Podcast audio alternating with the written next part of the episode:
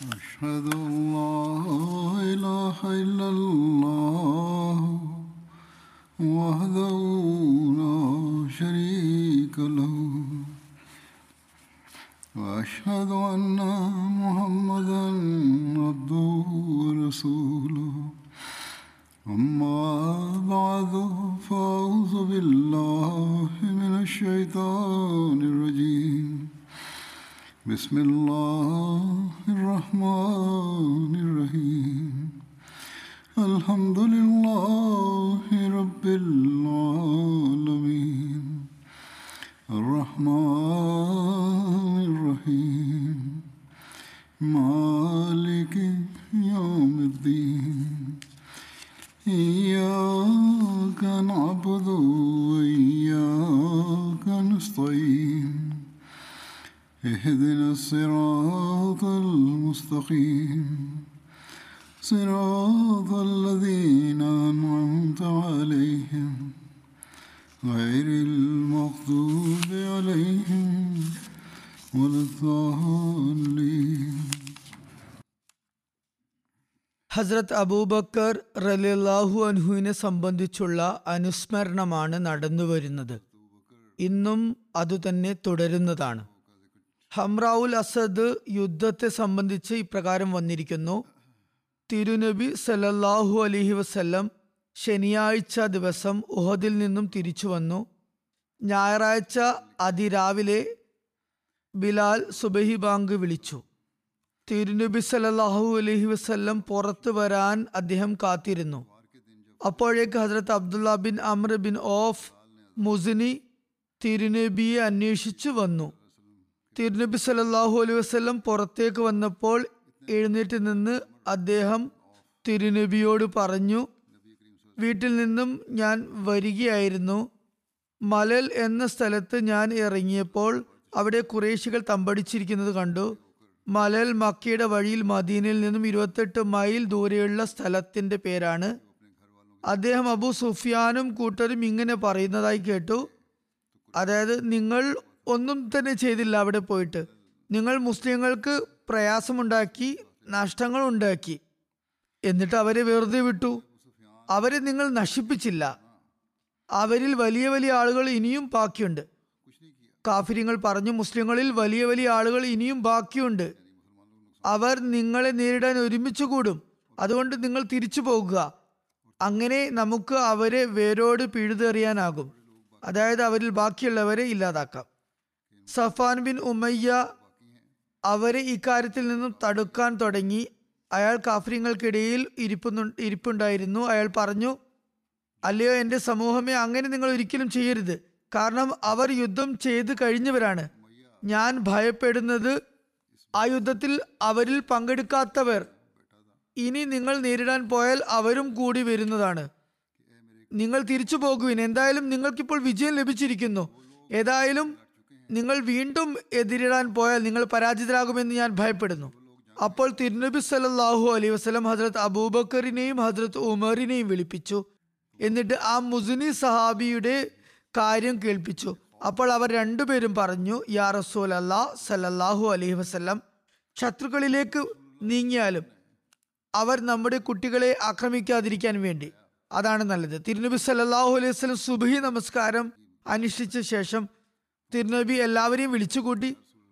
എന്നിട്ട് ഹജരത് ബിലാലിനോട് തിരുനബി പറഞ്ഞു റസൂലുള്ള കഴിഞ്ഞ ദിവസം നമ്മോടൊപ്പം യുദ്ധത്തിൽ ഉണ്ടായിരുന്നവരെ അതായത് ഉഹദ് യുദ്ധത്തിൽ പങ്കെടുത്തവരെ ശത്രുക്കളിലേക്ക് വീണ്ടും യുദ്ധം ചെയ്യാൻ പുറപ്പെടാൻ വിളംബരം ചെയ്യുന്നു എന്ന് ജനങ്ങൾക്കിടയിൽ പോയി ആഹ്വാനം ചെയ്യുക. തിരുനബി സല്ലല്ലാഹു അലൈഹി വസല്ലം തന്റെ കൊടി വരുത്തിച്ചു. അത് കഴിഞ്ഞ ദിവസം മടക്കി വെച്ചതായിരുന്നു. അതുവരെ തുറന്നിട്ടുണ്ടായിരുന്നില്ല.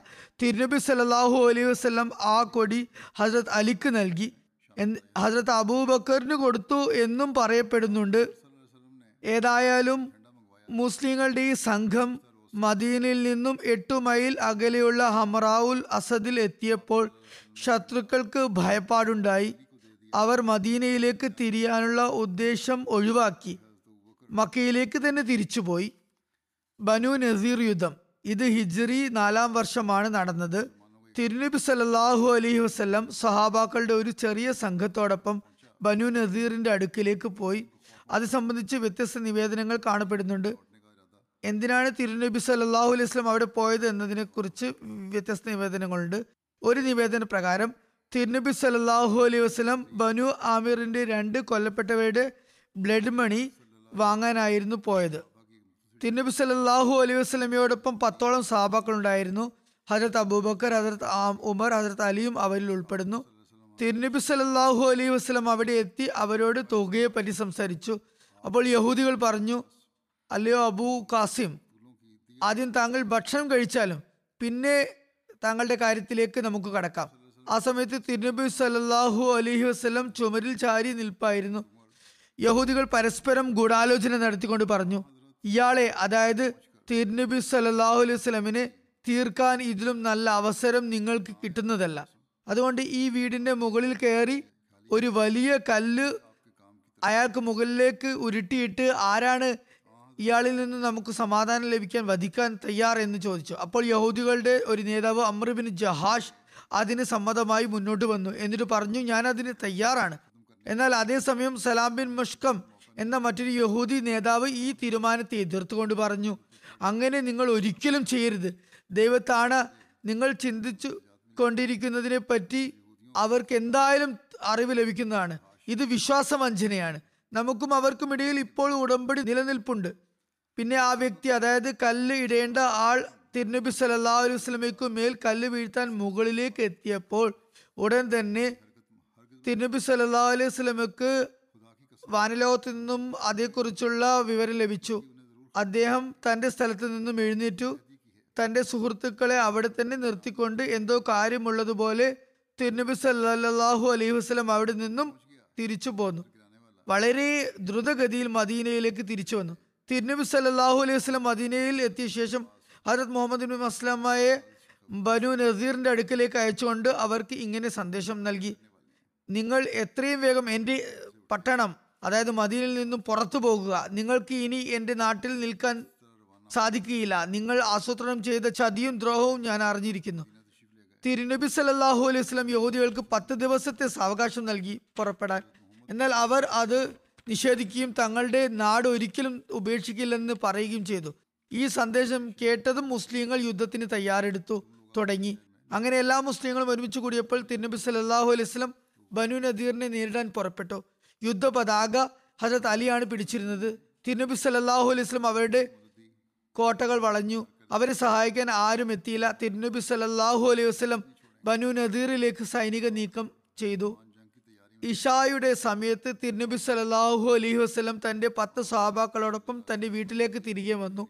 ആ സമയത്ത് തിരുനബി സല്ലാഹു അലൈഹി വസ്ലം ആ സൈന്യത്തിന്റെ നേതൃത്വം ഒരു നിവേദനം അനുസരിച്ച് ഹസരത്ത് അലിയെ ഏൽപ്പിച്ചു. മറ്റൊരു നിവേദന പ്രകാരം ഈ സൗഭാഗ്യം ഹസരത്ത് അബൂബക്കറിനാണ് ലഭിച്ചത്.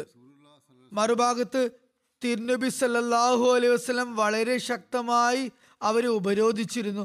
അള്ളാഹു അവരുടെ ഹൃദയത്തിൽ അതായത് യഹൂദികളുടെ ഹൃദയത്തിൽ മുസ്ലിങ്ങളോടുള്ള ഭയപ്പാട് സംജാതമാക്കി. അവസാനം അവർ തിരുനബി സല്ലല്ലാഹു അലൈഹി സ്വലമയോട് ആയുധങ്ങളൊഴികെ ഒട്ടകപ്പുറത്ത് കയറ്റാവുന്ന സാധന സാമഗ്രികളൊക്കെ കൊണ്ടുപോയി തങ്ങൾക്ക് നാടു വിടാനുള്ള അനുമതി നൽകണം എന്ന നിബന്ധനയോടെ കൂടിയുള്ള അനുമതി ചോദിക്കുകയുണ്ടായി. തിരുനബി സലല്ലാഹു അലൈഹി വസ്ലം അവരുടെ ഈ നിബന്ധനയും അപേക്ഷയും അംഗീകരിച്ചു. ഒരു നിവേദന പ്രകാരം തിരുനബി സല്ലാ അലൈഹി വസ്ലം പതിനഞ്ച് ദിവസം വരെ അവരെ ഉപരോധിച്ചു. മറ്റു ചില നിവേദനങ്ങളിൽ ദിവസങ്ങളുടെ എണ്ണത്തിൽ വ്യത്യാസം കാണാം. തിരുനബി സലല്ലാഹു അലൈഹി വസല്ലം അൻസാറുകളുടെ സമ്മതത്തോടെ ബനു നസീർ യുദ്ധത്തിൽ നിന്നും ലഭ്യമായ ഗനീമത്ത് മുതൽ മുഹാജിറിങ്ങൾക്കിടയിൽ വിതരണം ചെയ്തു. അപ്പോൾ ഹജ്രത്ത് അബൂബക്കർ റളിയല്ലാഹു അനു പറഞ്ഞു അൻസാറുകളുടെ സംഘമേ അള്ളാഹു നിങ്ങൾക്ക് തക്കതായ പ്രതിഫലം നൽകുമാറാകട്ടെ. ബദറുൽ മൗഇദ് യുദ്ധം. ഇത് ഹിജ്റി നാലാം വർഷത്ത് നടന്ന സംഭവമാണ്. ഈ യുദ്ധത്തിന്റെ കാരണം ഇങ്ങനെയാണ്. Abu Sufyan bin Harb Uhud യുദ്ധത്തിൽ നിന്നും തിരികെ വരുമ്പോൾ വളരെ ആവേശത്തിൽ ഉച്ച സ്വരത്തിൽ വിളിച്ചു പറഞ്ഞു അടുത്ത വർഷം ഞങ്ങളും നിങ്ങളും ബദ്രു സഫ്രായിൽ വെച്ച് കണ്ടുമുട്ടുന്നതായിരിക്കും. ഞങ്ങൾ അവിടെ യുദ്ധം ചെയ്യുന്നതാണ്. റസൂലുല്ലാ സലാഹു അലൈഹി വസ്ലം പറഞ്ഞു അതത് ഉമർ ഫാറൂഖിനോട് ഇങ്ങനെ പറയാൻ ഏൽപ്പിച്ചു. അയാളോട് പറയുക ആ അതെ ഇൻഷാ അല്ലാ അങ്ങനെ ജനങ്ങൾ പിരിഞ്ഞുപോയി. കുറേശികൾ തിരിച്ചുപോയി. അവർ തങ്ങളുടെ ആളുകളോട് ഈ വാഗ്ദാനത്തെ പറ്റി പറഞ്ഞു. ബദർ മക്കൾക്കും മദീനക്കും ഇടയിലുള്ള പ്രസിദ്ധമായ ഒരു കിണറാകുന്നു. അത് സുഫ്ര ജാർ താഴ്വരകൾക്കിടയിലാണ് സ്ഥിതി ചെയ്യുന്നത്. ബദർ മദീനയുടെ തെക്ക് പതിനഞ്ച് നൂറ്റി അമ്പത് കിലോമീറ്റർ ദൂരെയാണ് സ്ഥിതി ചെയ്യുന്നത്. ജാഹിലിയ കാലഘട്ടത്തിൽ ഇസ്ലാമിന് മുമ്പ് എല്ലാ വർഷവും ദുൽഖാദ മാസം ഒന്നാം തീയതി എട്ട് ദിവസത്തെ മേള അവിടെ സംഘടിപ്പിച്ചിരുന്നു. ഏതായാലും വാഗ്ദാനത്തിന്റെ സമയം അടുത്തു വരികയായിരുന്നു. അബു സുഫിയാൻ തിരുനബി സല്ലല്ലാഹു അലൈഹി വസല്ലമയുടെ അടുക്കൽ വരാൻ ഇഷ്ടപ്പെടുന്നുണ്ടായിരുന്നില്ല. അയാൾക്ക് ഭയം ഉളവായി. ഈ നിശ്ചിത സമയത്ത് തിരുനബി സല്ലല്ലാഹു അലൈഹി സ്വലമയുമായി കൂടിക്കാഴ്ച ഉണ്ടാകരുതെന്ന് അയാൾ ആഗ്രഹിക്കുകയായിരുന്നു.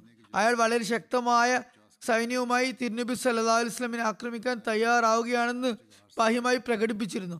അയാൾ വലിയ സൈന്യത്തെ സംഘടിപ്പിച്ചു കൊണ്ടിരിക്കുകയാണെന്ന് മദീനക്കാർക്കിടയിൽ വാർത്ത പരത്താനും അറേബ്യയുടെ മുക്കിലും മൂലയിലും ഈ വാർത്ത പരത്തി മുസ്ലിങ്ങളെ ഭയത്തിലാക്കാനും അയാൾ ആഗ്രഹിച്ചു.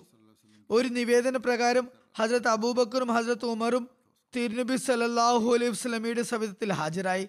അവർ പറഞ്ഞു യാ റസൂൽ അല്ലാ അള്ളാഹു തന്റെ ദീനിനെ വിജയിപ്പിക്കുന്നതാണ് നിശ്ചയമായും.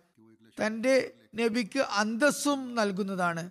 നമ്മൾ അദ്ദേഹത്തോട് വാഗ്ദാനം ചെയ്തതാണ് സമൂഹത്തോട് വാഗ്ദാനം ചെയ്തതാണ്. ഞങ്ങൾ അത് ലംഘിക്കാൻ താല്പര്യപ്പെടുന്നില്ല. അതായത് കാഫര്യങ്ങൾ അത് ഭീരത്വമായി ഗണിച്ചാലും അങ്ങ് വാഗ്ദാനമനുസരിച്ച് പുറപ്പെട്ടാലും അള്ളാഹുവാണ് അതിൽ തീർച്ചയായും അനുഗ്രഹമുണ്ടാകും. കാര്യങ്ങൾ കേട്ടപ്പോൾ തിരുനബി സല്ലാ അലൈഹി വസല്ലം വളരെ സന്തോഷവാനായി. തിരുനബി സല്ലാ അലൈഹി അബു സുഫിയാനും മറ്റും സൈന്യത്തിന്റെ തയ്യാറെടുപ്പ് നടത്തുന്നു എന്ന വിവരം ലഭിച്ചപ്പോൾ തിരുനബി സല്ലാഹു അലൈഹി വസല്ലം അബ്ദുല്ല ബിൻ റവാഹയെ തന്റെ അഭാവത്തിൽ മദീനയിലെ അമീറായി നിശ്ചയിച്ചു. മറ്റൊരു നിവേദനത്തിൽ അബ്ദുല്ല ബിൻ അബൈ ബിൻ സുലൂലിനെ അമീറായി നിശ്ചയിച്ചു എന്നും വന്നിട്ടുണ്ട്. തന്റെ പതാക ഹജറത്ത് അലിക്കാണ് തിരുനബി നൽകിയത്. അങ്ങനെ മുസ്ലിങ്ങളോടൊപ്പം ബദറിലേക്ക് യാത്ര തിരിച്ചു. തിരുനബി സല്ലാ അലൈഹി സ്വലമയ്ക്കോടൊപ്പം ആയിരത്തി അഞ്ഞൂറ് മുസ്ലിങ്ങൾ ഉണ്ടായിരുന്നു. മുസ്ലിങ്ങൾ ബദർ പ്രദേശത്ത് നടന്നിരുന്ന മേളയിൽ കച്ചവടങ്ങൾ നടത്തി. നല്ലപോലെ കച്ചവടത്തിൽ ലാഭമുണ്ടാക്കി. എട്ട് ദിവസം തമ്പടിച്ചതിനു ശേഷം തിരിച്ചു മദീനയിലേക്ക് മടങ്ങി. അവിടെ ഉണ്ടായിരുന്ന മേളയിൽ മുസ്ലിങ്ങൾ നല്ലവണ്ണം വ്യാപാരം നടത്തി. ഇനി യുദ്ധമുണ്ടായാൽ അതെന്തായാലും ഉണ്ടാകേണ്ടതാണ്. ഇനി അല്ലെങ്കിൽ തന്നെ ചുരുങ്ങിയത് കച്ചവടം നല്ല നീ നടക്കട്ടെ. എന്ന് കരുതി. അതിൽ നിന്ന് മുസ്ലിങ്ങൾക്ക് നല്ല ലാഭവും കിട്ടി.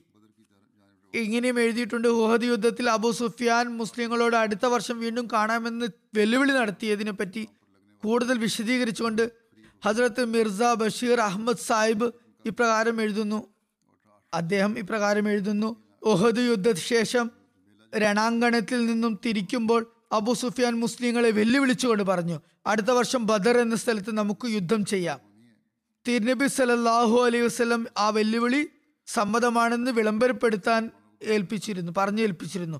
അതുകൊണ്ട് അടുത്ത വർഷം അതായത് ഹിജ്റ നാലാം വർഷം ഷവാൽ മാസം അവസാനമായപ്പോൾ തിരുനബി സലല്ലാഹു അലൈഹി വസ്ലം ആയിരത്തി അഞ്ഞൂറ് സഹാബാക്കളോടൊപ്പം മദീനയിൽ നിന്നും യുദ്ധത്തിനായി പുറപ്പെട്ടു. തന്റെ അഭാവത്തിൽ അബ്ദുല്ല ബിൻ അബൈ അവനെ അമീറായി നിശ്ചയിച്ചു. മറുഭാഗത്ത് അബൂ സുഫിയാൻ ബിൻ ഹർബും രണ്ടായിരം കുറേശികളുടെ സൈന്യവുമായി മക്കയിൽ നിന്ന് പുറപ്പെട്ടു. പക്ഷേ ഉഹദിൽ വിജയം കിട്ടുകയും വലിയൊരു സൈന്യം കൂടി ഉണ്ടായിട്ടും അയാളുടെ മനസ്സ് ഭയപ്പാടിലായിരുന്നു. ഇസ്ലാമിന്റെ നാശം ആഗ്രഹിക്കുന്നുണ്ട് എങ്കിലും വലിയ സൈന്യ വ്യൂഹമില്ലാതെ മുസ്ലിങ്ങളെ അഭിമുഖീകരിക്കാൻ അയാൾക്ക് താല്പര്യമുണ്ടായിരുന്നില്ല. അങ്ങനെ അയാൾ മക്കയിൽ ഉണ്ടായിരുന്നപ്പോൾ തന്നെ നുവയം എന്നു പേരുള്ള ഒരു ചേരിയിലും അതായത് പക്ഷപാതമൊന്നും ചെയ്യാത്ത ഗോത്രത്തിലെ ഒരാളെ മദീനയിലേക്ക് അയച്ചു. മുസ്ലിങ്ങളെ ഭയപ്പെടുത്തിയും കളവ് സത്യമെന്ന പോലെ അവതരിപ്പിച്ച് പറഞ്ഞു പരത്താനും യുദ്ധത്തിന് പുറപ്പെടുത്തുന്നതിൽ നിന്നും അവരെ പിന്തിരിപ്പിക്കാനും പറഞ്ഞു ഏൽപ്പിച്ചു. ഷട്ടം കെട്ടി. അയാൾ മദീനയിലെത്തി കുറേശികളെ തയ്യാറെടുപ്പിനെയും ശക്തിയെയും ആവേശത്തോടെയും വളരെ ഉല്ലാസത്തോടെയും കള്ളക്കഥകൾ ആ, മെനഞ്ഞുണ്ടാക്കി പറഞ്ഞു പരത്തി മദീനയിൽ ഒരു അസ്വസ്ഥത സൃഷ്ടിച്ചു. എത്രത്തോളം എന്നാൽ ചില ദുർബല പ്രകൃതമുള്ളവർ ഈ യുദ്ധത്തിൽ പങ്കെടുക്കാൻ ഭയപ്പെട്ടു തുടങ്ങി. പക്ഷെ തിരുനബി സല്ലാസ്ലം പുറപ്പെടാൻ ആഹ്വാനം ചെയ്തു. നബി വസല്ലം തന്റെ പ്രഭാഷണത്തിൽ ഇപ്രകാരം പറഞ്ഞു നമ്മൾ നിഷേധികളുടെ വെല്ലുവിളി സ്വീകരിച്ചുകൊണ്ട് ആ സന്ദർഭത്തിൽ പുറപ്പെടാൻ വാഗ്ദാനം ചെയ്തതാണ്. അതുകൊണ്ട് നമുക്ക് അത് ലംഘിക്കാൻ ഒരിക്കലും സാധ്യമല്ല. ഒറ്റയ്ക്ക് പോകേണ്ടി വന്നാലും ഞാൻ അതിനുവേണ്ടി പോകുന്നതാണ്. ശത്രുക്കൾക്കെതിരിൽ ഞാൻ ഒറ്റയ്ക്ക് നെഞ്ച് വിരിച്ച് അടരാടുന്നതാണ്. ഇത് കേട്ടപ്പോൾ ജനങ്ങളുടെ ഭയം ഇല്ലാതായി. വളരെ ആവേശത്തോടെയും ആർജവത്തോടെയും ആത്മാർത്ഥതയോടെയും തിരുനബി സല്ലാഹു അലൈഹി സ്വലമയോടൊപ്പം പുറപ്പെടാൻ അവർ തയ്യാറായി. ഏതായാലും തിരുനബി സല്ലാഹു അലൈ വസ്ലം ആയിരത്തി അഞ്ഞൂറ് സഹാബാക്കളോടൊപ്പം മദീനയിൽ നിന്ന് പുറപ്പെട്ടു. മറുഭാഗത്ത് അബു സുഫിയാൻ തന്റെ രണ്ടായിരം സൈന്യവുമായി മക്കയിൽ നിന്നും പുറപ്പെട്ടു. എന്നാൽ ദൈവിക വിധിയാൽ എന്താണുണ്ടായതെന്ന് നോക്കുക. മുസ്ലിങ്ങൾ തങ്ങളുടെ വാഗ്ദാനം അനുസരിച്ച് ബദറിലെത്തി. കുറേശികളുടെ സൈന്യം കുറച്ചു ദൂരം എത്തി മക്കയിലേക്ക് തന്നെ മടങ്ങിപ്പോയി. സംഭവിച്ചത് എന്താണെന്നാൽ അബൂ സുഫിയാന് നുഐമിന്റെ ദൗത്യം അമ്പെ പരാജയപ്പെട്ടു എന്ന് അറിഞ്ഞപ്പോൾ ഹൃദയത്തിൽ വൽ- വലുതായ ഭയപ്പാടുണ്ടായി. തന്റെ സൈന്യത്തെ ഈ വർഷം രൂക്ഷമായ ഭക്ഷ്യക്ഷാമമാണ് ആളുകൾ പ്രയാസത്തിലാണെന്ന് പറഞ്ഞ് തിരിച്ചു കൊണ്ടുപോയി. അതായത് ജനങ്ങൾ ബുദ്ധിമുട്ടിലാണ് അതുകൊണ്ട് യുദ്ധം ചെയ്യുന്നത് ഉചിതമല്ലെന്ന് പറഞ്ഞു. സമൃദ്ധി ഉണ്ടാകുന്നതുവരെ ക്ഷേമം ആയി ക്ഷേമകാലം വരുന്നതുവരെ വരെ മദീനയെ ആക്രമിക്കുന്നതിൽ വൈകിപ്പിക്കാമെന്ന് പറഞ്ഞു. അതുവരെ കാത്തിരിക്കാമെന്ന് പറഞ്ഞു. ഇസ്ലാമിക സൈന്യം എട്ട് തോളം ബദറിൽ തങ്ങി ദുൽഖാദ മാസം എല്ലാ വർഷവും അവിടെ മേള സംഘടിപ്പിക്കുമായിരുന്നു. അതേപറ്റി നേരത്തെ പരാമർശിച്ചിരുന്നു ഈ ദിവസങ്ങളിൽ നിരവധി സാബാക്കൾ വളരെ കച്ചവട ലാഭം ഉണ്ടാക്കി. എത്രത്തോളം എന്നാൽ അവർ എട്ട് ദിവസം കച്ചവടം നടത്തി തങ്ങളുടെ മൂലധനങ്ങൾ ഇരട്ടിയാക്കി. അങ്ങനെ മേള അവസാനിക്കുകയും കുറേശികളുടെ സൈന്യം വരാതിരിക്കുകയും ചെയ്തപ്പോൾ തിരുനബി സല്ലാഹു അലൈഹി സ്വലം ബദറിൽ നിന്നും തിരിച്ച് മദീനയിലേക്ക് എത്തി. കുറേശികൾ മക്കയിലെത്തി മദീനെ ആക്രമിക്കാൻ തയ്യാറെടുപ്പ് നടത്തിക്കൊണ്ടിരുന്നു. ഇത് ബദറുൽ മൊയ്യദ് യുദ്ധം എന്ന് അറിയപ്പെടുന്നു. ബനു മുസ്തലിഖ് യുദ്ധം ആണ് അടുത്തത്. ഇത് ഹിജ്റ അഞ്ചാം വർഷത്തിൽ ഷാബാൻ മാസത്തിലാണ് അരങ്ങേറിയത്. ഇതേപ്പറ്റി പറയപ്പെടുന്നു. ബനു മുസ്തലിഖ് യുദ്ധം മുറൈസി യുദ്ധം എന്നും അറിയപ്പെടുന്നു. ബനു മുസ്തലിഖ് കുസായുടെ ഷാ- ശാഖയായ ഒരു ഗോത്രമായിരുന്നു. ഈ ഗോത്രം ഒരു കിണറിന്റെ സമീപത്തായിരുന്നു അധിവസിച്ചിരുന്നത്. അതിന് മുറേസി എന്നാണ് പറഞ്ഞിരുന്നത്. അത് ഫൊറോയിൽ നിന്നും ഒരു ദിവസത്തെ യാത്ര ദൂരത്താണ് സ്ഥിതി ചെയ്യുന്നത്. ഫൊറോ മദീനയുടെ ഇടയിൽ മദീനക്കും ഇടയിൽ ഏകദേശം തൊണ്ണൂറ്റാറ് മൈൽ ദൂരമുണ്ടായിരുന്നു. അല്ലാമ ഇബിൻ ഇസ്ഹാക്കിന്റെ വീക്ഷണത്തിൽ ബനു മുസ്തലിഖ് യുദ്ധം ഹിജ്ര അഞ്ചാം വർഷമാണ് അരങ്ങേറിയത്. മൂസ ബിൻ വീക്ഷണത്തിൽ ഹിജ്ര നാലാം വർഷമാണ് നടന്നത്. വാക്കതി പറയുന്നത് ഈ യുദ്ധം ഹിജറി അഞ്ചാം വർഷം ഷാബാൻ മാസത്തിലാണ് നടന്നതെന്നാണ്. ഹജറത് മിർസ ബഷീർ അഹമ്മദ് സാഹിബ് ഹിജ്രി അഞ്ചാം വർഷമാണെന്നാണ് എഴുതിയിട്ടുള്ളത്. ഏതായാലും തിരുനബി സല്ലല്ലാഹു അലൈഹി വസല്ലമയ്ക്ക് അക്കാര്യം അറിയാനിട വന്നപ്പോൾ അതായത് ബനു മുസ്തലിഖ് മുസ്ലിങ്ങളെ ആക്രമിക്കാൻ ഉദ്ദേശിച്ചിരിക്കുന്നു എന്നറിഞ്ഞപ്പോൾ തിരുനബി സല്ലല്ലാഹു അലൈഹി വസ്ലം ഹിജ്റ അഞ്ചാം വർഷം ഷാബാനിൽ എഴുന്നൂറ് സഹാബാക്കളോടൊപ്പം അവരെ നേരിടാനായി അംഗപ്പുറപ്പാട് നടത്തി. തിരുനബി സല്ലാഹു അലൈഹി വസല്ലം മുഹാജിരിങ്ങളുടെ പതാക ഹസ്രത്ത് അബൂബക്കർ അള്ളാഹുനുവിനെ ഏൽപ്പിച്ചു. മറ്റൊരു നിവേദനത്തിൽ മുഹാജിരിങ്ങളുടെ പതാക ഹസ്രത്ത് അമ്മാർ ബിൻ യാസിറിനെയും അൻസാറിന്റെ പതാക Hazrat Sayyid bin Saad bin ഉപാധിയും ഏൽപ്പിച്ചു എന്ന് വന്നിട്ടുണ്ട്. ഇനി ഇഫ്ക സംഭവം അപകീർത്തി സംഭവം. ഇത് സംബന്ധിച്ച വിശദീകരണം ഇപ്രകാരമാണ്. ബനു മുസ്തലിഖ് യുദ്ധത്തിൽ നിന്നും തിരിച്ചു വന്നപ്പോൾ ഹസരത്ത് ആയിഷ ബിൻ അബൂബക്കറിനെ പറ്റി മുനാഫിക്കങ്ങൾ വ്യാജാരോപണം നടത്തി. അപവാദം പറഞ്ഞു പരത്തി ഈ സംഭവം ചരിത്രത്തിൽ ഇഫ്ക് സംഭവം എന്നറിയപ്പെടുന്നു. സഹീ ബുഖാരിൽ അതിലത്ത് ആയിഷയിൽ നിന്നുമുള്ള ഒരു നിവേദനം. ഈ നിവേദനം നേരത്തെ ഒരു സാബിയെക്കുറിച്ചുള്ള വിവരണത്തിൽ പറഞ്ഞതാണ്. പക്ഷേ ഇവിടെ ഹസ്രത്ത് അബൂബക്കർ റല്ലാഹുവിനെ സംബന്ധിച്ചുള്ള കാര്യത്തിലും വിവരിക്കേണ്ടത് അനിവാര്യമായിരിക്കുകയാണ്. തിരുനബി സല്ലാഹു അലൈഹി വസല്ലം യാത്രയ്ക്ക് ഒരുങ്ങുമ്പോൾ യാത്ര പുറപ്പാട് നടത്തുമ്പോൾ തന്റെ സാഹധർമ്മിണികൾക്ക് ഇടയിൽ നറുക്കിടുമായിരുന്നു. നിവേദനത്തിൽ എഴുതിയിരിക്കുന്നു. അതിനകത്ത് ആയിഷയിൽ നിന്നും നിവേദനമാണിത്. പിന്നെ ആരുടെ പേരിലുള്ള നറുക്കാണോ കിട്ടുന്നത്? അവരെ കൂടെ കൂട്ടുമായിരുന്നു. തിരുനബി സല്ലാ അലൈഹി വസല്ലം ഒരു യുദ്ധത്തിന് പോകാൻ ഒരുങ്ങിയപ്പോൾ ഞങ്ങൾക്കിടയിൽ നറുക്കെടുപ്പ് നടത്തി. അതിൽ താഴ്ച പറയുന്നു എന്റെ നറുക്കാണ് കിട്ടിയത്. ഞാൻ തിരുനബി സല്ലാ അലൈഹി വസല്ലമയോടൊപ്പം പോയി. ഇത് പർദ്ദയുടെ കൽപ്പന വന്ന ശേഷം ആണുണ്ടായത് പറയുന്നു എന്റെ പല്ലക്കിൽ എന്നെ എടുത്തു കൊണ്ടുപോവുകയായിരുന്നു. അതിൽ നിന്നും അതിൽ തന്നെ എന്നെ ഇറക്കുകയും എടുക്കുകയും ചെയ്തിരുന്നു. ഞങ്ങൾ മുന്നോട്ട് നീങ്ങിക്കൊണ്ടിരുന്നു. അങ്ങനെ തിരുനബി സല്ലാ അലൈഹി വസല്ലം തന്റെ യുദ്ധത്തിൽ നിന്ന് വിരമിച്ച് തിരിച്ചു വന്നു. ഞങ്ങൾ മദീനയ്ക്ക് അടുത്തെത്തി. ഒരു രാത്രി തിരുനബി സല്ലാസ്ലം പുറപ്പെടാൻ കൽപ്പിച്ചു. ജനങ്ങൾ പുറപ്പെടാൻ വിളംബരപ്പെടുത്തിയപ്പോൾ ഞാൻ അതിനായി തയ്യാറായി വന്നു. സൈന്യത്തിന് കുറേ മുന്നിൽ ഞാൻ എത്തി. ഞാൻ പ്രാഥമിക കൃത്യങ്ങൾക്ക് ശേഷം പല്ലക്കിന്റെ അടുക്കലേക്ക് തിരിച്ചെത്തി.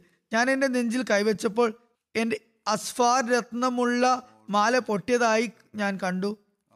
ഏതായാലും പറയുന്നു ഞാൻ ആ സ്ഥലത്തേക്ക് തിരിച്ചുപോയി എന്റെ മാല ഞാൻ തിരയാൻ തുടങ്ങി. ആ തിരച്ചിൽ കാരണം എനിക്ക് മുന്നോട്ട് പോകാൻ പറ്റിയില്ല. ഞാൻ ഇരുന്നിരുന്ന പല്ലക്ക് വെച്ച സവാരി ശരിയാക്കുന്നവർ അങ്ങോട്ട് വന്നു. അതെടുത്ത് ഞാൻ യാത്ര ചെയ്ത ഒട്ടകപ്പുറത്ത് അവർ വെച്ചു. അവർ കരുതിയത് ഞാൻ അതിലുണ്ട് എന്നാണ്. കാരണം അക്കാലത്ത് സ്ത്രീകൾ വളരെ മെലിഞ്ഞ പ്രകൃതക്കാരായിരുന്നു. തീരെ ഭാരമില്ലാത്തവരായിരുന്നു. ശരീരത്തിൽ അധികം മാംസം അവർക്കുണ്ടായിരുന്നില്ല. അല്പം മാത്രമേ അവർ ഭക്ഷിച്ചിട്ടുണ്ടായിരുന്നുള്ളൂ. ഏതായാലും പല്ലക്ക് എടുക്കുന്നവർക്ക് അസാധാരണമായ ഭാരമൊന്നും ആദ്യമേ തോന്നിയിട്ടുണ്ടായിരുന്നില്ല. അതുകൊണ്ട് അവർ അത് എടുത്തു വെച്ചു. ഞാൻ ചെറിയ പ്രായത്തിലുള്ള പെൺകുട്ടിയായിരുന്നു. അവർ ഒട്ടകത്തെ എഴുന്നേൽപ്പിക്കുകയും പുറപ്പെടുകയും ചെയ്തു. സൈന്യം പോയതിനു ശേഷം എനിക്ക് മാൽ കിട്ടി. ഞാൻ സൈന്യം തമ്പടിച്ച സ്ഥലത്തേക്ക് എത്തി. അവിടെ ആരുമില്ലായിരുന്നു. പിന്നെ ഞാൻ തമ്പടിച്ച സ്ഥലത്ത് എത്തിയപ്പോൾ കരുതി എന്നെ കാണാതെ വരുമ്പോൾ ആളുകൾ തിരിച്ചു വരും. ഈ അവസ്ഥയിൽ ഞാൻ അവിടെ ഇരുന്ന് എന്റെ കണ്ണ് അടഞ്ഞു. ഞാൻ ഉറങ്ങിപ്പോയി. Safwan bin Muattal Sulami Dhakwani സൈന്യത്തിന്റെ ഏറ്റവും പിന്നിലായി സഞ്ചരിച്ചിരുന്നു. അദ്ദേഹം രാവിലെ എന്റെ താവളത്തിൽ എത്തി. അവിടെ അദ്ദേഹം ഒരു മനുഷ്യരൂപം കണ്ടു. എന്റെ അടുത്ത് വന്നപ്പോൾ പർദ്ദയുടെ കൽപ്പനക്ക് മുമ്പ് അദ്ദേഹം എന്നെ കണ്ടിട്ടുണ്ടായിരുന്നു. അദ്ദേഹത്തിന് മനസ്സിലായി അദ്ദേഹം ഇന്നാലില്ല എന്ന് ചൊല്ലിയപ്പോൾ ഞാൻ അത് കേട്ട് ഉണർന്നു. അദ്ദേഹം തന്റെ ഒട്ടകത്തിൽ എന്നെ ഇരുത്തി. ഒട്ടകം കാൽ വിളക്കുകയും അതിനെ ഇരുത്തുകയും ചെയ്തപ്പോൾ അതിൽ ഞാൻ കയറിയിരുന്നു. എന്നെയും അതിൽ സവാരി ചെയ്യിപ്പിച്ചുകൊണ്ട് അദ്ദേഹം യാത്ര തുടർന്നു. ഞാൻ അങ്ങനെ സൈന്യത്തിന്റെ കൂടെ എത്തി. ശേഷം ജനങ്ങൾ ഉച്ചസമയത്ത് വിശ്രമിക്കുന്നതിന് വേണ്ടി തമ്പടിക്കുകയുണ്ടായി. തുടർന്ന് അതുമൂലം നശിക്കേണ്ടവരൊക്കെ നശിച്ചു. ഈ അപവാദത്തിന്റെ ഉപജ്ഞാതാവ് Abdullah bin Ubayy bin Salul ആയിരുന്നു. ഞങ്ങൾ മദീനയിലെത്തി. ഞാൻ അവിടെ ഒരു മാസം രോഗിണിയായി ആയിരുന്നു. ജനങ്ങൾ അപവാദം പരത്തുന്നവരുടെ വർത്തമാനങ്ങളിൽ മുഴുകി. തിരുനബി സലഹാസ്ലമിൽ നിന്ന് കണ്ടിരുന്ന ആ കരുതലും സ്നേഹമൊന്നും കാണാതായപ്പോൾ എന്റെ അസുഖത്തിന്റെ അസ്വസ്ഥത വർദ്ധിച്ചു വന്നു. ഞാൻ രോഗിണിയായപ്പോൾ തിരുനബി സല്ലാസ്ലം അകത്തു വന്ന് സലാം പറയുകയും എങ്ങനെയുണ്ടെന്ന് ചോദിക്കുകയും മാത്രം ചെയ്തു. എനിക്ക് ഈ സംഭവത്തെക്കുറിച്ച് യാതൊരു സൂചനയും ഉണ്ടായിരുന്നില്ല അപവാദത്തെ പറ്റി ഒരു അറിവും ഉണ്ടായിരുന്നില്ല ഞാൻ കൂടുതൽ ക്ഷീണിതയായിക്കൊണ്ടിരുന്നു. ഞങ്ങൾ പ്രാഥമിക കൃത്യങ്ങൾ നിർവഹിക്കാറുണ്ടായിരുന്ന സ്ഥലത്ത് മാനാസിയിലേക്ക് പോയി രാത്രിക്ക് രാത്രി തന്നെയാണ് ഞങ്ങൾ അവിടെ പോയി വന്നിരുന്നത്. രാത്രി വരെ അതിനായി കാത്തിരിക്കുമായിരുന്നു. ഞങ്ങളുടെ വീടുകൾക്ക് അടുത്ത് ശൗചാലയങ്ങൾ ഉണ്ടാകുന്നതിന് മുമ്പുള്ള സംഭവമാണിത്. അക്കാലത്ത് വീടുകളിൽ ശൗചാലയങ്ങൾ സുലഭമായിരുന്നില്ല. ഏതായിരുന്നാലും പറയുന്നു ഞങ്ങളുടെ അവസ്ഥ അറബികളുടേത് പോലെ ആയിരുന്നു. കാടുകളിൽ പോയാണ് പ്രാഥമിക കൃത്യങ്ങൾ അല്ലെങ്കിൽ ഒറ്റപ്പെട്ട സ്ഥലത്തായിരുന്നു ഒളിഞ്ഞ് മറയുള്ള സ്ഥലത്ത് കൃത്യങ്ങൾ നിർവഹിച്ചിരുന്നത്. ഞാനും ഉമ്മ മുസ്തവും ബിൻതു അബൂ റുഹും പോയി ഞങ്ങൾ നടക്കുകയായിരുന്നു. അവൾ തന്റെ നീണ്ട തട്ടത്തിൽ തടഞ്ഞു വീഴാൻ പോയി. അപ്പോൾ അവൾ പറഞ്ഞു മുസ്ത നശിച്ചു പോയിരിക്കുന്നു. ഞാൻ ചോദിച്ചു നീ എന്താണ് ഇങ്ങനെ മോശം കാര്യങ്ങൾ പറയുന്നത്? ബദറിൽ ഉണ്ടായിരുന്ന ഒരു വ്യക്തിയെ പറ്റിയാണോ നീ ഇത്ര മോശമായി പറയുന്നത്? അപ്പോൾ അവർ അവൾ പറഞ്ഞു അല്ലയോ നിഷ്കളങ്കയായ പെൺകുട്ടി. ജനങ്ങൾ പറയുന്നതൊന്നും നീ കേട്ടില്ലേ? അങ്ങനെ അവർ അപവാദം പറയുന്നവരുടെ കാര്യങ്ങളെല്ലാം എനിക്ക് പറഞ്ഞു തന്നു. അപ്പോൾ എന്റെ അസുഖം മൂർച്ഛിച്ചു. ഞാൻ എന്റെ വീട്ടിൽ തിരികെ എത്തിയപ്പോൾ തിരുനബി സല്ലാ അലൈഹി സ്വല്ലം എന്റെ അടുത്ത് വരികയും സലാം പറയുകയും എങ്ങനെയുണ്ടെന്ന് അന്വേഷിക്കുകയും ചെയ്തു. ഞാൻ പറഞ്ഞു എനിക്ക് എന്റെ മാതാപിതാക്കളുടെ അടുത്തേക്ക് പോകാൻ അനുമതി തന്നാലും ഹജരത്ത് ആയിഷ പറയുന്നു എനിക്ക് എന്റെ മാതാപിതാക്കളുടെ അടുത്തേക്ക് പോകാൻ എനിക്ക് അനുവാദം നൽകണം. ഞാൻ എന്റെ മാതാപിതാക്കളുടെ അടുത്തെത്തി ആ കാര്യങ്ങൾ എന്താണ് അതിന്റെ യാഥാർത്ഥ്യം എന്ന് അറിയണമെന്ന് ആഗ്രഹിച്ചിരുന്നു. തിരുനബി സല്ലാ അലൈഹി സ്വലം എനിക്ക് അനുവാദം നൽകി. ഞാൻ എന്റെ മാതാപിതാക്കളുടെ അടുത്തെത്തി. ഞാൻ എന്റെ മാതാവിനോട് പറഞ്ഞു ജനങ്ങൾ ഈ കാര്യം എന്തൊക്കെയാണ് പറഞ്ഞുകൊണ്ടിരിക്കുന്നത്? അപ്പോൾ അവർ പറഞ്ഞു അല്ലേ എന്റെ മകൾ ഈ കാര്യത്തിൽ നീ നിന്റെ മനസ്സിന് ഭാരം നൽകരുത്. അള്ളാഹു ആണ് ഒരാൾക്ക് ഒരു ഭംഗിയുള്ള ഒരു ഭാര്യ ഉണ്ടായിരിക്കുകയും അദ്ദേഹം അവളെ അതിയായി സ്നേഹിക്കുകയും എന്നാൽ അദ്ദേഹത്തിന് വേറെയും ഭാര്യമാരുണ്ടാകുകയും ചെയ്യുമ്പോൾ ഇങ്ങനെയുള്ള സംസാരം ഉണ്ടാകുക സംഭവ്യമാണ് സാധാരണമാണ്. അപ്പോൾ ഞാൻ പറഞ്ഞു സുബാനുള്ള ജനങ്ങൾ ഇങ്ങനെയൊക്കെയാണോ ചർച്ച ചെയ്യുന്നത്?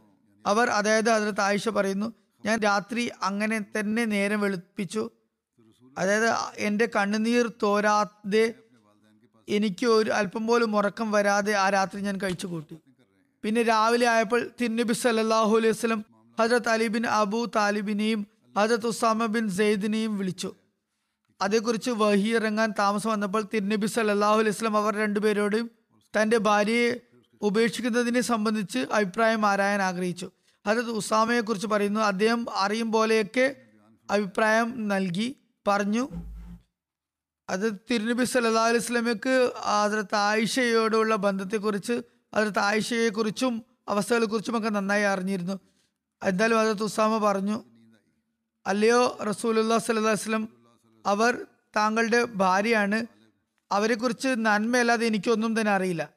എന്നാൽ അതിലത്ത് അലി ബിൻ അബു താലിബ് എന്താണ് പറഞ്ഞതെന്നാൽ അദ്ദേഹം പറഞ്ഞു യാ റസൂൽ അല്ലാ സല്ലാ വസ്ലം അള്ളാഹു താങ്കൾക്ക് യാതൊരു ബുദ്ധിമുട്ടും വരുത്തിയിട്ടില്ല. അവരെ കൂടാതെ വേറെയും ഒരുപാട് സ്ത്രീകളുണ്ട്. ഈ ഭൃത്യയോട് കാര്യങ്ങൾ ചോദിച്ചറിയുക. അവർ നിങ്ങൾ അങ്ങയോട് സത്യം പറയുന്നതാണ്. അങ്ങനെ തിരുനബി സല്ലാഹു അലൈഹി വസ്ലം ബറീറെ വിളിപ്പിച്ചു. തിരുനബി സല്ലാഹു അലൈഹി വസ്ലം ചോദിച്ചു ബറീറ നിനക്ക് സംശയം ഉളവാകുന്ന വല്ല കാര്യവും നീ അവരിൽ കണ്ടിട്ടുണ്ടോ? ബറീറ പറഞ്ഞു താങ്കൾ സത്യവുമായി അയച്ച നാഥനെ കൊണ്ട് സത്യം. ഞാൻ അവരിൽ ഒരു ന്യൂനതയും വേറെ കണ്ടിട്ടില്ല. അതായത് വളരെ ചെറിയ പ്രായത്തിലുള്ള ആ- പെൺകുട്ടിയാണ് ബാലികയാണ്. മാവ് കുഴച്ചുകൊണ്ടിരിക്കുമ്പോൾ ഉറങ്ങിപ്പോകും അത് ആട് വന്ന് കഴിക്കും. അതല്ലാതെ ഒരു ന്യൂനതയും കണ്ടിട്ടില്ല. തിനബി സല്ലാഹു അലൈഹി വസ്ലം ആ ദിവസം തന്നെ എഴുന്നേറ്റു. അവർ അബ്ദുല്ല ബിൻ ഉബയ്യ ബിൻ സുലിനെ സംബന്ധിച്ച് ഒരു കഴിവ് ആഗ്രഹിച്ചു. തിരുനബി സല്ലാ അലൈഹി വസ്ലം പറഞ്ഞു എനിക്ക് എന്റെ കുടുംബത്തെക്കുറിച്ച് എന്റെ ഭാര്യയെക്കുറിച്ച് പ്രയാസമുണ്ടാക്കിയവർക്ക് വേണ്ടി ഒരു കഴിവ് പറയാൻ ആഗ്രഹിക്കുന്ന ആരാണ്? അള്ളാഹു ആണ് ഞാൻ എന്റെ ഭാര്യമാരിൽ നന്മയല്ലാതെ മറ്റൊന്നും കണ്ടിട്ടില്ല. ജനങ്ങൾ പറയുന്ന ആളെ സംബന്ധിച്ചും നന്മയല്ലാതെ എനിക്കൊന്നും അറിയില്ല. എന്റെ കൂടെയല്ലാതെ അയാൾ എന്റെ വീട്ടിൽ വരാറ് ഉണ്ടായിരുന്നില്ല. അത് സാദുബിൻ മുവാസ് എഴുന്നേറ്റ് നിന്ന് പറഞ്ഞു അള്ളാഹു ആണ് ഞാൻ അയാളുടെ കാര്യത്തിൽ അങ്ങേ കുറ്റക്കാരനായി കാണുന്നില്ല. അയാൾ ഔസിൽ നിന്നുള്ള ആളാണെങ്കിൽ ഞങ്ങൾ അയാളുടെ തല കൊയ്യുന്നതാണ്. ഇനി അയാൾ ഞങ്ങളുടെ സഹോദരങ്ങളിൽ പെട്ട ഖദ്രജിൽ ഖദ്രജിൽ പെട്ട ആളാണെങ്കിൽ താങ്കൾ ഞങ്ങളോട് കൽപ്പിക്കുന്നതനുസരിച്ച് ഞങ്ങൾ ചെയ്യുന്നതാണ്. അപ്പോൾ ഹസ്രത് നേതാവായ ഹസ്രത് സാദ് ബിൻ ഉബാദ എഴുന്നേറ്റ് നിന്നു. നേരത്തെ അദ്ദേഹം നിഷ്കളങ്കൻ ആയിരുന്നു. എന്നാൽ സമൂഹത്തിന്റെ പിന്തുണ അദ്ദേഹത്തിന് അക്കാര്യത്തിൽ ഉണ്ടായിരുന്നു. അദ്ദേഹം ആവേശത്തിലായിരുന്നു. പറഞ്ഞു നിങ്ങൾ പറഞ്ഞത് തെറ്റാണ്. അള്ളാഹു ആണ് നിങ്ങൾ അയാളെ കൊല്ലുന്നതല്ല. അതായത് ഗോത്രങ്ങൾക്കിടയിൽ തർക്കമുണ്ടായി. അതിന് നിങ്ങൾക്ക് കഴിവില്ല എന്ന് പറഞ്ഞു. ഹജറത്ത് ഉസൈദ് ബിൻ ഹുസൈർ ഹുസൈർ എഴുന്നേറ്റു. അദ്ദേഹം പറഞ്ഞു നിങ്ങൾ തെറ്റാണ് പറയുന്നത്. അള്ളാഹു ആണ് ഞങ്ങൾ തീർച്ചയായും അയാളെ കൊല്ലുന്നതാണ്. നീ മുനാഫിക്കാണ്. മുനാഫിക്കങ്ങളെ പോ മുനാഫിങ്ങളുടെ ഭാഗത്തു നിന്നും വഴക്കിടുകയാണ്. തുടർന്ന് രണ്ട് ഗോത്രങ്ങളും ഔസും ഖസ്റജും തമ്മിൽ ഷണ്ഠയായി അങ്ങനെ അവർ പരസ്പരം കൊമ്പ് കോർക്കാൻ തയ്യാറായി. നബി സല്ലാഹു അലൈഹി വസല്ലം മിമ്പറിൽ തന്നെയായിരുന്നു. തിരുനബി താഴേക്ക് ഇറങ്ങി വന്ന് അവരെ സമാശ്വസിപ്പിച്ചു. സമാധാനമുണ്ടാക്കി. അവർ നിശബ്ദരായി. തിരുനബി സല്ലാ അലൈഹി സ്വലമിയും മൗനം പാലിച്ചു. ഹസ്രത്ത് ആയിഷ പറയുന്നു ഞാൻ പകൽ മുഴുവൻ കരഞ്ഞുകൊണ്ടിരുന്നു. ഈ സംഭവം തിരുനബി സല്ലാ അലൈഹി സ്വലമിക്ക് മനസ്സിലായി. ഹസ്രത്ത് ആയിഷ പറയുകയാണ് എന്തൊക്കെയാണ് നടക്കാനുള്ളതൊക്കെ നടന്നുകൊണ്ടിരുന്നു എന്നാൽ ഞാൻ ദിവസം മുഴുവൻ കരഞ്ഞുകൊണ്ടേയിരുന്നു പകൽ മുഴുവൻ. എന്റെ കണ്ണുനീർ തോർന്നതേയില്ല എനിക്ക് ഉറക്കം വരുന്നതും ഉണ്ടായില്ല എന്റെ മാതാപിതാക്കൾ എന്റെ അടുക്കൽ വന്നു. ഞാൻ രണ്ട് രാത്രിയും ഒരു പകലും കരഞ്ഞുകൊണ്ടേയിരുന്നു. ഇങ്ങനെ കരഞ്ഞത് കൊണ്ട് കരഞ്ഞു കരഞ്ഞ് എന്റെ കരൾ പൊട്ടിപ്പോകുമെന്ന് എനിക്ക് തോന്നലുണ്ട്. മാതാപിതാക്കൾ ഹസരത്ത് ആയിഷയുടെ അടുത്ത് ഇരിക്കുകയായിരുന്നു. ഞാൻ കരയുകയുമായിരുന്നു. ആ സമയത്ത് ഒരു അൻസാരി സ്ത്രീ അകത്തേക്ക് വരുവാൻ അനുവാദം ചോദിച്ചു. ഞാൻ അവർക്ക് അനുമതി നൽകി. അവർ ഇരുന്ന് എന്നോടൊപ്പം കരയാൻ തുടങ്ങി. ഈ അവസ്ഥയിൽ തിരുനബി സല്ലാഹു അലൈ വസ്ല്ലം അകത്തേക്ക് വന്നു. എന്നിട്ട് ഇരുന്നു എന്നെ പറ്റി പറഞ്ഞു കേട്ടതിന് ശേഷം ഈ കാര്യങ്ങൾ പറഞ്ഞു കേട്ടതിന് ശേഷം തിരുനബി അലൈഹി എന്റെ അടുത്ത് ഇരുന്നതേ ഉണ്ടായിരുന്നില്ല. തിരുനബി സലഹ്സ്ലം ഒരു മാസം ഇങ്ങനെ തന്നെയാണ് ഉണ്ടായിരുന്നത് ഇങ്ങനെയാണ് ചെയ്തിരുന്നത്. എന്നെ സംബന്ധിച്ച് തിരുനബി സല്ലല്ലാഹു അലൈഹി സ്വലമിക്ക് ഒരു വഹിയും അതുവരെ ഉണ്ടായിരുന്നില്ല.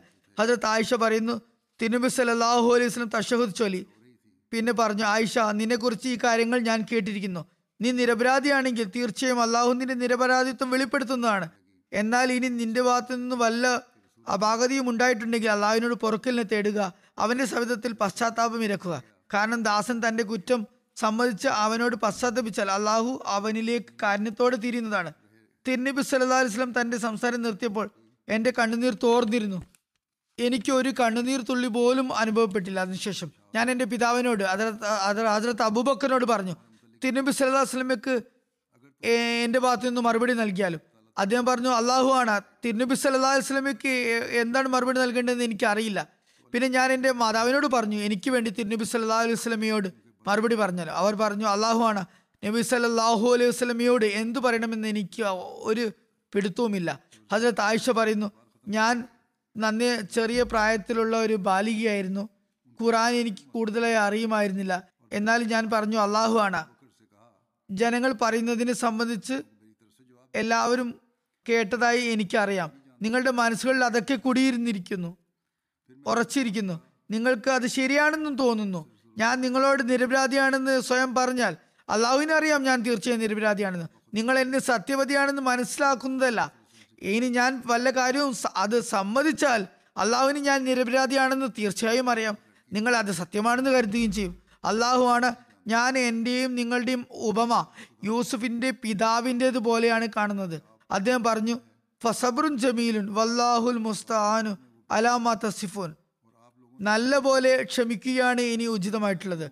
നിങ്ങൾ പറയുന്നത് ഒഴിവാക്കാൻ അള്ളാഹുവിനോട് മാത്രമേ സഹായം തേടാനാകുകയുള്ളൂ. പിന്നെ ഞാൻ അവനോട് മാത്രമേ സഹായം തേടുകയുമുള്ളൂ.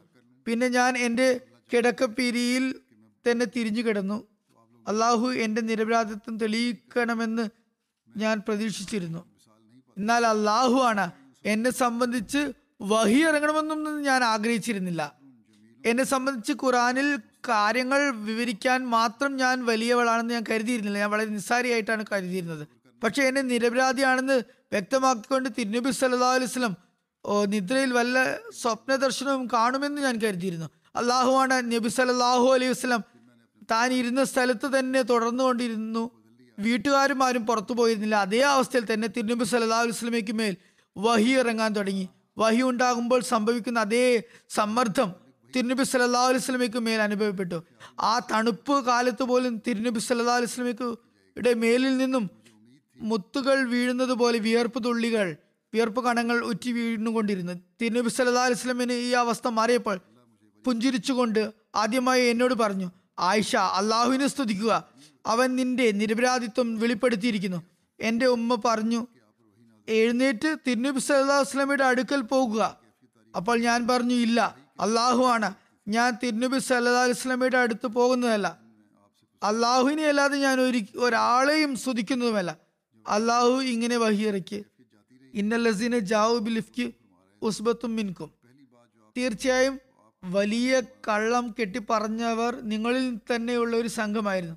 അള്ളാഹു നിരപരാധിത്വം തെളിയിക്കാൻ വഹി ഇറക്കിയപ്പോൾ ഹജരത്ത് ആയിഷയുടെ പിതാവ് ഹജരത്ത് അബൂബക്കർ സിദ്ദീഖ് പറഞ്ഞു അദ്ദേഹം മിസ്തർ ബിൻ അസാസയ്ക്ക് അടുത്ത ബന്ധുവായിരുന്നു ചെലവിന് കൊടുക്കുമായിരുന്നു. അദ്ദേഹം പറഞ്ഞു ദരിദ്രനായിരുന്നു അതുകൊണ്ട് ചെലവിന് കൊടുക്കുമായിരുന്നു.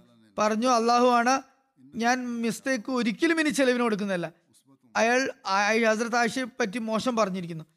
അപ്പോൾ അള്ളാഹു ഇങ്ങനെ വഹിയിറക്കി വലായാത്തിൽ ഉലുൽ ഫിൻകും വസാത്തി അയ്യോത്തു ഉലിൽ കുർബ വൽ മസാക്കിന വൽ മുഹാജിരീന ഫീ സബീലില്ലാഹി വൽ യസ്ഫഹു അലാ തുഹിബൂന ഈ അഖ്ഫിറുല്ലാഹു ലക്കും വല്ലാഹു ഗഫൂറു റഹീം. നിങ്ങളിൽ സാമ്പത്തിക ശേഷിയുള്ളവർ തങ്ങളുടെ ഉറ്റ ബന്ധുക്കൾക്കും അഗതികൾക്കും ദേവമാർഗത്തിൽ ഹിജ്രത്ത് ചെയ്യുന്നവർക്കും ഒന്നും നൽകുന്നതല്ല എന്ന് ശപഥം ചെയ്യരുത്. അവർക്ക് പുറത്തു കൊടുക്കുന്നതും വിട്ടുകൊടുക്കുന്നതുമാണ് നല്ലത്. കാരണം നിങ്ങൾ അള്ളാഹു നിങ്ങളെ നിങ്ങൾക്ക് പുറത്തു തരുന്നത് നിങ്ങൾ ഇഷ്ടപ്പെടുന്നതില്ലേ അവൻ അള്ളാഹു വളരെ പുറത്തു കൊടുക്കുന്നവനും കാരുണ്യവാനുമാകുന്നു. അതിലത്ത് അബൂബക്കർ പറഞ്ഞു എന്തുകൊണ്ടില്ല? തീർച്ചയായും ഞാൻ അത് ഇഷ്ടപ്പെടുന്നു. അള്ളാഹു എനിക്ക് പുറത്തു തരുന്നതാണ് ഞാൻ ഇഷ്ടപ്പെടുന്നത്. അദ്ദേഹം മിസ്റ്റേക്ക് വീണ്ടും ചെലവിന് കൊടുക്കാൻ തുടങ്ങി. അതായത് ഹജരത്ത് അബൂബക്കർ നൽകിക്കൊണ്ടിരുന്ന ചെലവ് വീണ്ടും തുടർന്നു കൊടുക്കാൻ തുടങ്ങി. തിരുനബി സല്ലല്ലാഹു അലൈഹി വസല്ലം എന്നെ സംബന്ധിച്ച് ഹജരത്ത് സൈനബ് ജാഷിനോട് ചോദിക്കുമായിരുന്നു ഇഫ്കിനെ കുറിച്ച്. ഹജരത്ത് ആയിഷ പറയുന്നു തിരുനബി സല്ലല്ലാഹു അലൈഹി വസല്ലം ഹജരത്ത് സൈനബിനോട് എന്നെ പറ്റി അക്കാര്യത്തിൽ ചോദിക്കുമായിരുന്നു. ഹജരത്ത് ആയിഷയെ പറ്റി ചോദിക്കാറുണ്ടായിരുന്നു. തിരുനബി സല്ലല്ലാഹു അലൈഹി വസല്ലം പറഞ്ഞു സൈനബിനോട് സൈനബ് നിനക്ക് അറിയുമോ നിന്റെ അഭിപ്രായം എന്താണ് ഇതേക്കുറിച്ച് ആയിഷയെക്കുറിച്ച് അപ്പോൾ അവർ പറഞ്ഞു യാ റസൂലല്ല സല്ലല്ലാഹു അലൈഹി വസല്ലം ഞാൻ എന്റെ കേൾവിയും കാഴ്ചയും സുരക്ഷിതമാക്കി വച്ചിരിക്കുന്നു. അള്ളാഹു ആണ് ഞാൻ അവരിൽ നന്മ മാത്രമേ കണ്ടിട്ടുള്ളൂ. ഹജ്രത്ത് ആയിഷ പറയുന്നു ഇതേ സൈനബ് തന്നെയാണ് എന്നോട് എപ്പോഴും മത്സരിച്ചു കൊണ്ടിരുന്നത് അള്ളാഹു അവരെ ഭയഭക്തി കാരണം രക്ഷിച്ചിരുന്നു. ഇത് ഒരു നീണ്ട നിവേദനമാണ്. ബുഖാരിയിലുള്ള ഹദീസാണ്. ഹജരത് അക്ദസ് മസീമോദ് അലി ഇസ്ലാം പറയുന്നു അള്ളാഹു മുന്നറിയിപ്പിന്റെ താക്കീതുകളുടെ പ്രവചനങ്ങളെ പശ്ചാത്താപം പാപപ്പൊറുതി ദുവാ സദുക്ക എന്നിവ കൊണ്ട് റദ്ദാക്കുന്നത് തന്റെ കീഴ്വഴക്കത്തിൽ ഉൾപ്പെടുത്തിയിരിക്കുന്നു. അതുപോലെ മനുഷ്യനും അവൻ ഇതേ സ്വഭാവവും ശൈശീലവുമാണ് പഠിപ്പിച്ചിരിക്കുന്നത്. വിശുദ്ധ ഖുറാനിൽ നിന്നും ഹദീസിൽ നിന്നും അതാണ് തെളിയുന്നത്. അതായത് ഹസരത്ത് ആയിഷ റലാഹു അൻഹയെ പറ്റി മുനാഫിക്കങ്ങൾ തികച്ചും അടിസ്ഥാനരഹിതമായ നിലയിൽ അപവാദം പറഞ്ഞുണ്ടാക്കുകയും ആ ചർച്ചയിൽ ചില നിഷ്കളങ്കരായ സാബാക്കളും ഉൾപ്പെടുകയുമുണ്ടായി. ഒരു സാബി ഹസരത്ത് അബൂബക്കർ അള്ളാഹുനുഹുവിന്റെ വീട്ടിൽ നിന്നും രണ്ടു നേരം റൊട്ടി കഴിച്ചിരുന്ന വ്യക്തിയായിരുന്നു. ഹസരത്ത് അബൂബക്കർ അദ്ദേഹത്തിന്റെ ഈ കുറ്റം കാരണം അള്ളാഹുവിന്റെ പേരിൽ ആണയിട്ടുകൊണ്ട് ശപഥം ചെയ്തു. ശിക്ഷ എന്ന നിലയ്ക്ക് ഞാൻ ഒരു ഉറച്ച തീരുമാനം എടുത്തിരിക്കുന്നു അയാളുടെ ഈ അനാവശ്യ കാര്യത്തിന്റെ ശിക്ഷ എന്നോണം ഒരിക്കലും ഞാൻ അയാൾക്ക് ഇനി റൊട്ടി കൊടുക്കുന്നതല്ല.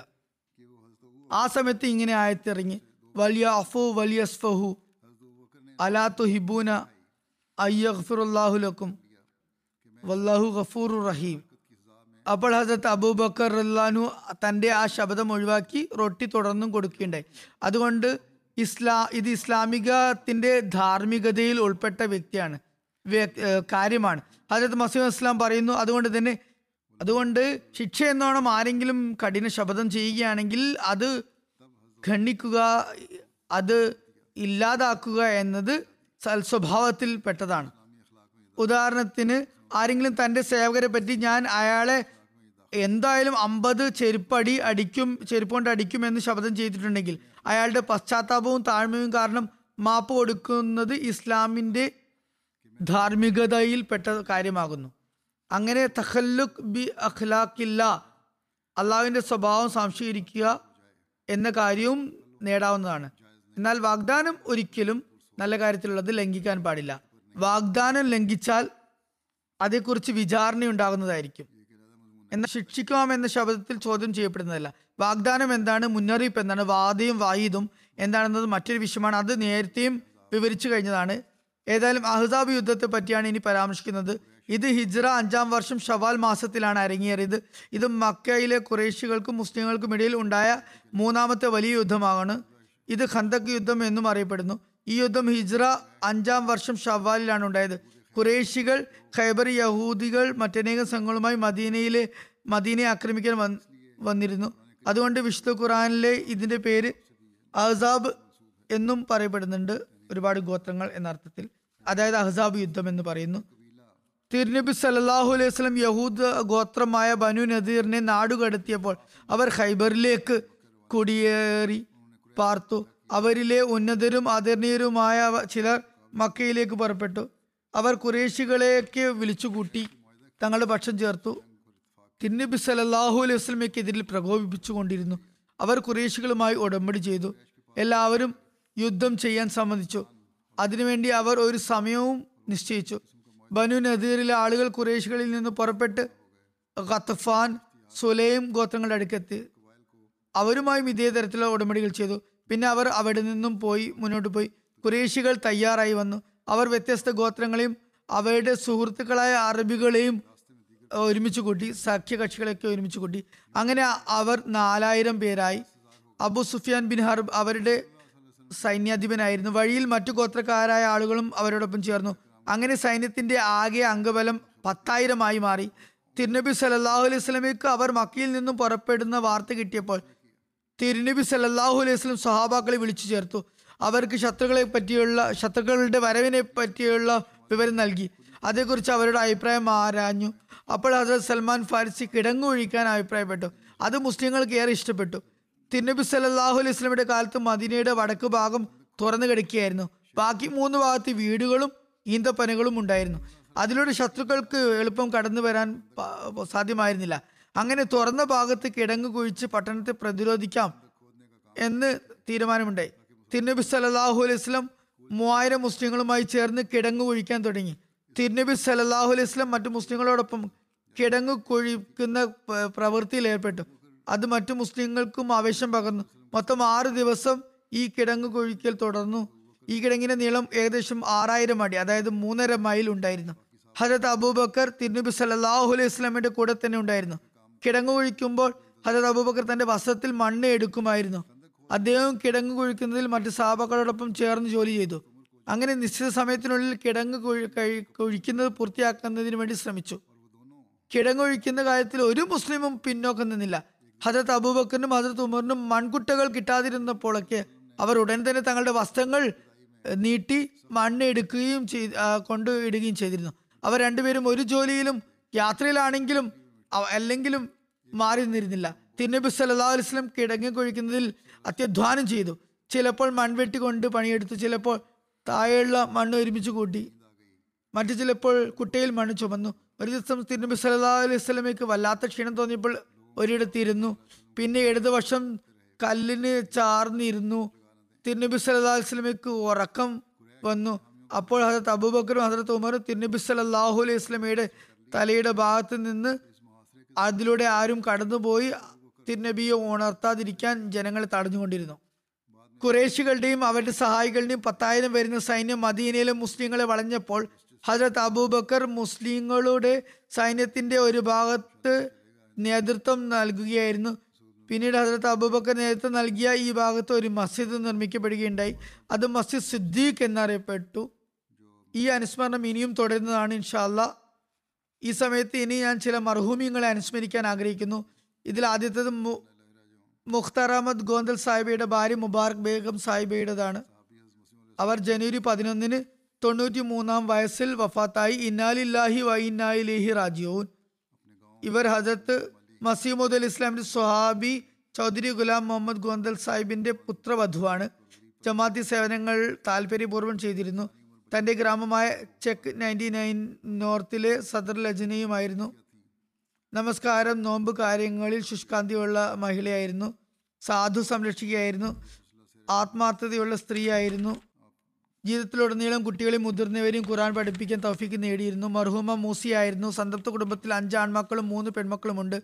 മകൻ ഇഫ്തിഖാർ ഗോന്തൽ സാഹിബ് സിറിയ സിറിയാലിയോണിൽ മൊബല്ലുകാണ് മൊറബിയായ ഫുവാദ് അഹമ്മദ് സാഹിബിന്റെ മാതാമഹിയുമാണ് ഇവർ.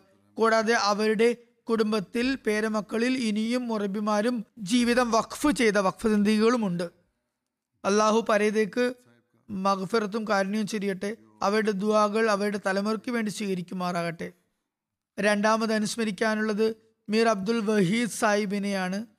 അദ്ദേഹം ജനുവരി പന്ത്രണ്ടിനും പതിനൊന്നിനും മധ്യേയുള്ള രാത്രി വഫാത്തായി.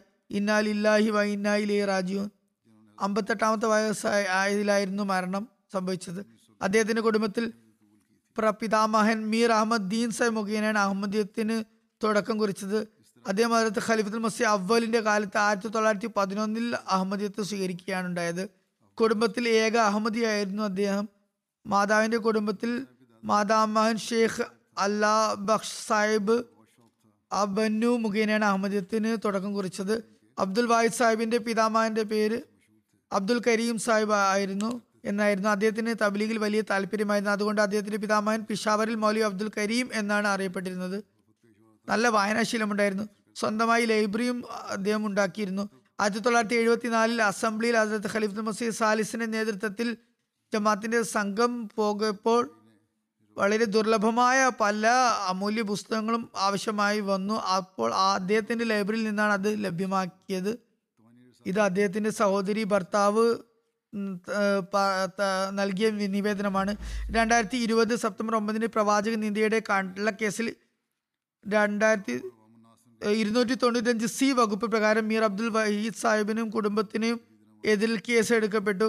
മുല്ലാക്കളും ജനങ്ങളും അദ്ദേഹത്തിന്റെ വീട് വളഞ്ഞു. എന്നാൽ പോലീസ് പോലീസ് എങ്ങനെയൊക്കെയോ അദ്ദേഹത്തെയും കുടുംബത്തെയും അവിടെ നിന്ന് രക്ഷപ്പെടുത്തി റാവൽപിണ്ടിയിൽ എത്തിച്ചു കുറച്ച് ദിവസത്തിന് ശേഷം റാവൽപിണ്ടിയിൽ അദ്ദേഹത്തിന്റെ വീട് റെയ്ഡ് ചെയ്ത് പോലീസ് അദ്ദേഹത്തിന്റെ മകൻ അബ്ദുൽ മജീദിനെ അറസ്റ്റ് ചെയ്തു.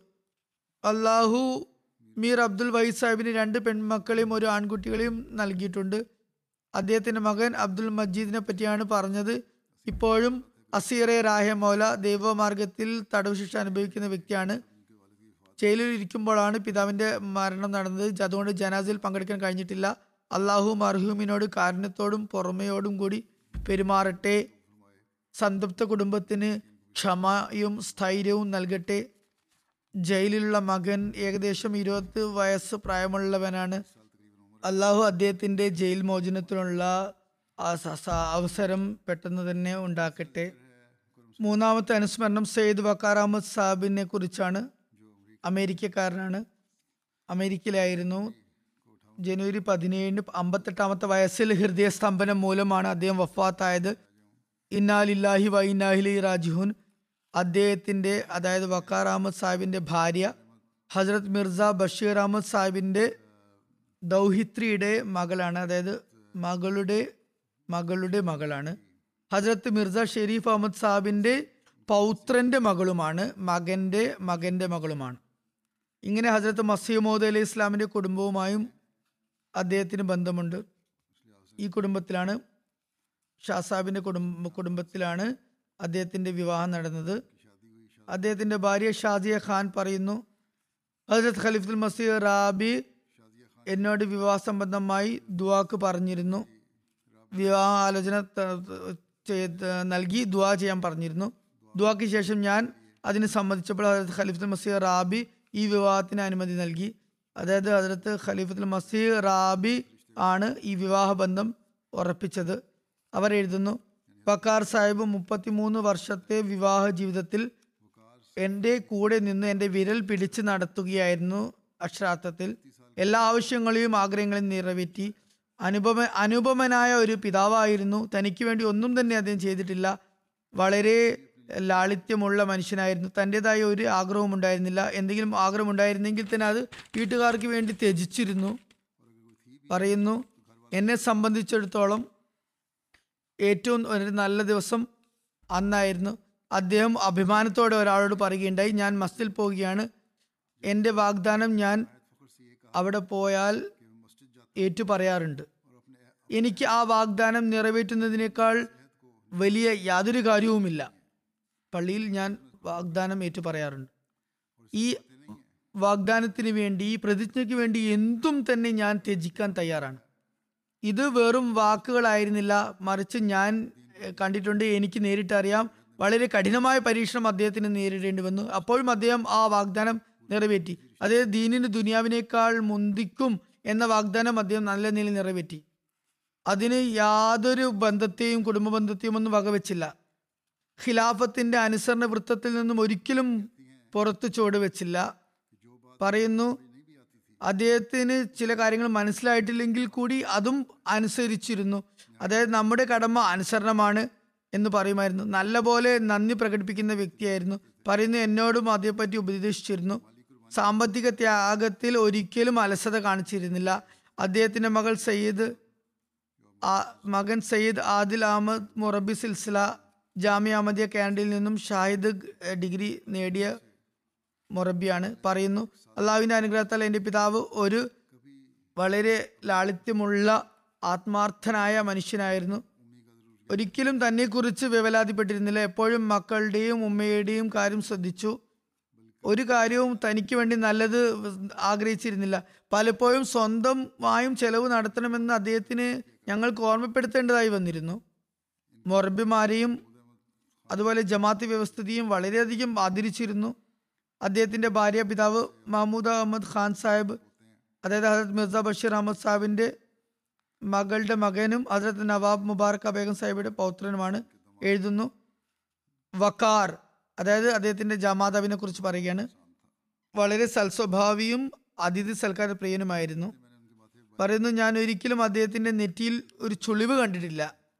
എത്ര അതിഥികൾ വന്നാലും എന്തൊക്കെ സംഭവിച്ചാലും അദ്ദേഹത്തിന് എന്തൊക്കെ പ്രശ്നമാണെങ്കിലും ശരി നീരസം പ്രകടിപ്പിച്ചിരുന്നില്ല. പറയുന്നു എനിക്ക് ഓർമ്മയുണ്ട് മകൻ ആദിലിന്റെ അലസമായ ജീവിതത്തിൽ ഒരുപാട് ശകാരിച്ചിരുന്നു. എന്നാൽ ആദിൽ വഖഫ് ചെയ്തതിനു ശേഷം വക്കാറിന്റെ അവനോടുള്ള നിലപാട് തന്നെ മാറി. പിന്നെ ഈ മകനായിരുന്നു അദ്ദേഹത്തിന് ഏറ്റവും അടുപ്പമുള്ളവൻ. അവനെ ഏറെ ബഹുമാനിക്കാൻ തുടങ്ങി. അബുദാബി മുൻ അമീർ മുനീർ സാഹിബ് എഴുതുന്നു വക്കാർ സാഹിബ് കുടുംബത്തോടൊപ്പം അബുദാബിയിൽ ജോലി ചെയ്തിരുന്നപ്പോൾ അദ്ദേഹവുമായി ഒരു കുടുംബ ബന്ധമായിരുന്നു ഉണ്ടായിരുന്നത്. അദ്ദേഹം ഒരു പ്രൊഫഷണൽ ആയിരുന്നു. ബാങ്കിൽ ജോലി ചെയ്തിരുന്ന ബാങ്കർ ആയിരുന്നു. വളരെ ലാളിത്യമുള്ള അതുപോലെ വളരെ സോഷ്യലായി ഇടപഴക്കമുള്ള ഒരു വ്യക്തിയായിരുന്നു അത്. അദ്ദേഹത്തിന്റെ സവിശേഷ മുദ്രയായിരുന്നു. ജമാത്തിനോടും ജമാത്തിന്റെ വ്യവസ്ഥിതിയോടും ആഴത്തിലുള്ള ബന്ധമായിരുന്നു. ഖിലാഫത്തിനോട് സീമാതീതമായ സ്നേഹവും അനുസരണവും ഉണ്ടായിരുന്നു. പറയുന്ന അമേരിക്കയിൽ പോകുന്നത് വരെയും തന്റെ താമസസ്ഥലം ജമാഅത്തി ആവശ്യങ്ങൾക്ക് വേണ്ടി വളരെ സന്തോഷത്തോടെ സമർപ്പിച്ചിരുന്നു. ജുമാക്കും മറ്റ് ഇസ്മാക്കൾക്കും വേണ്ടി അത് ഉപകാരപ്പെട്ടിരുന്നു. ജമാഅത്തിന്റെ ഇന്റേണൽ ഓഡിറ്റർ എന്ന നിലക്കും സേവനം ചെയ്യാൻ അദ്ദേഹത്തിന് തൗഫീക്ക് ലഭിച്ചു. സെയ്ദ് ഹാഷിം അക്ബർ സാബ് എഴുതുന്നു ഞാൻ അദ്ദേഹത്തോടൊപ്പം ജോലി ചെയ്തിട്ടുണ്ട്. എപ്പോഴും എല്ലാവരോടും നല്ല നിലയിൽ ഇടപഴകുകയും സൃഷ്ടി സേവനം ചെയ്യുകയും ചെയ്തതായി ഞാൻ കണ്ടിട്ടുണ്ട്. അള്ളാഹു അദ്ദേഹത്തിന് മഹഫിറത്തും കാരണവും ചെയ്യട്ടെ അദ്ദേഹത്തിന്റെ മക്കൾക്കും നന്മകൾ ചെയ്യാൻ തൗഫീക്ക് നൽകട്ടെ. അദ്ദേഹത്തിന്റെ ദ്വാകൾ മക്കൾക്ക് വേണ്ടി സ്വീകരിക്കട്ടെ. ഇവരുടെ എല്ലാവരുടെയും ജനാസ ഞാൻ നമസ്കാരത്തിന് ശേഷം അനുഷ്ഠിക്കുന്നതാണ് ഇൻഷാല്ല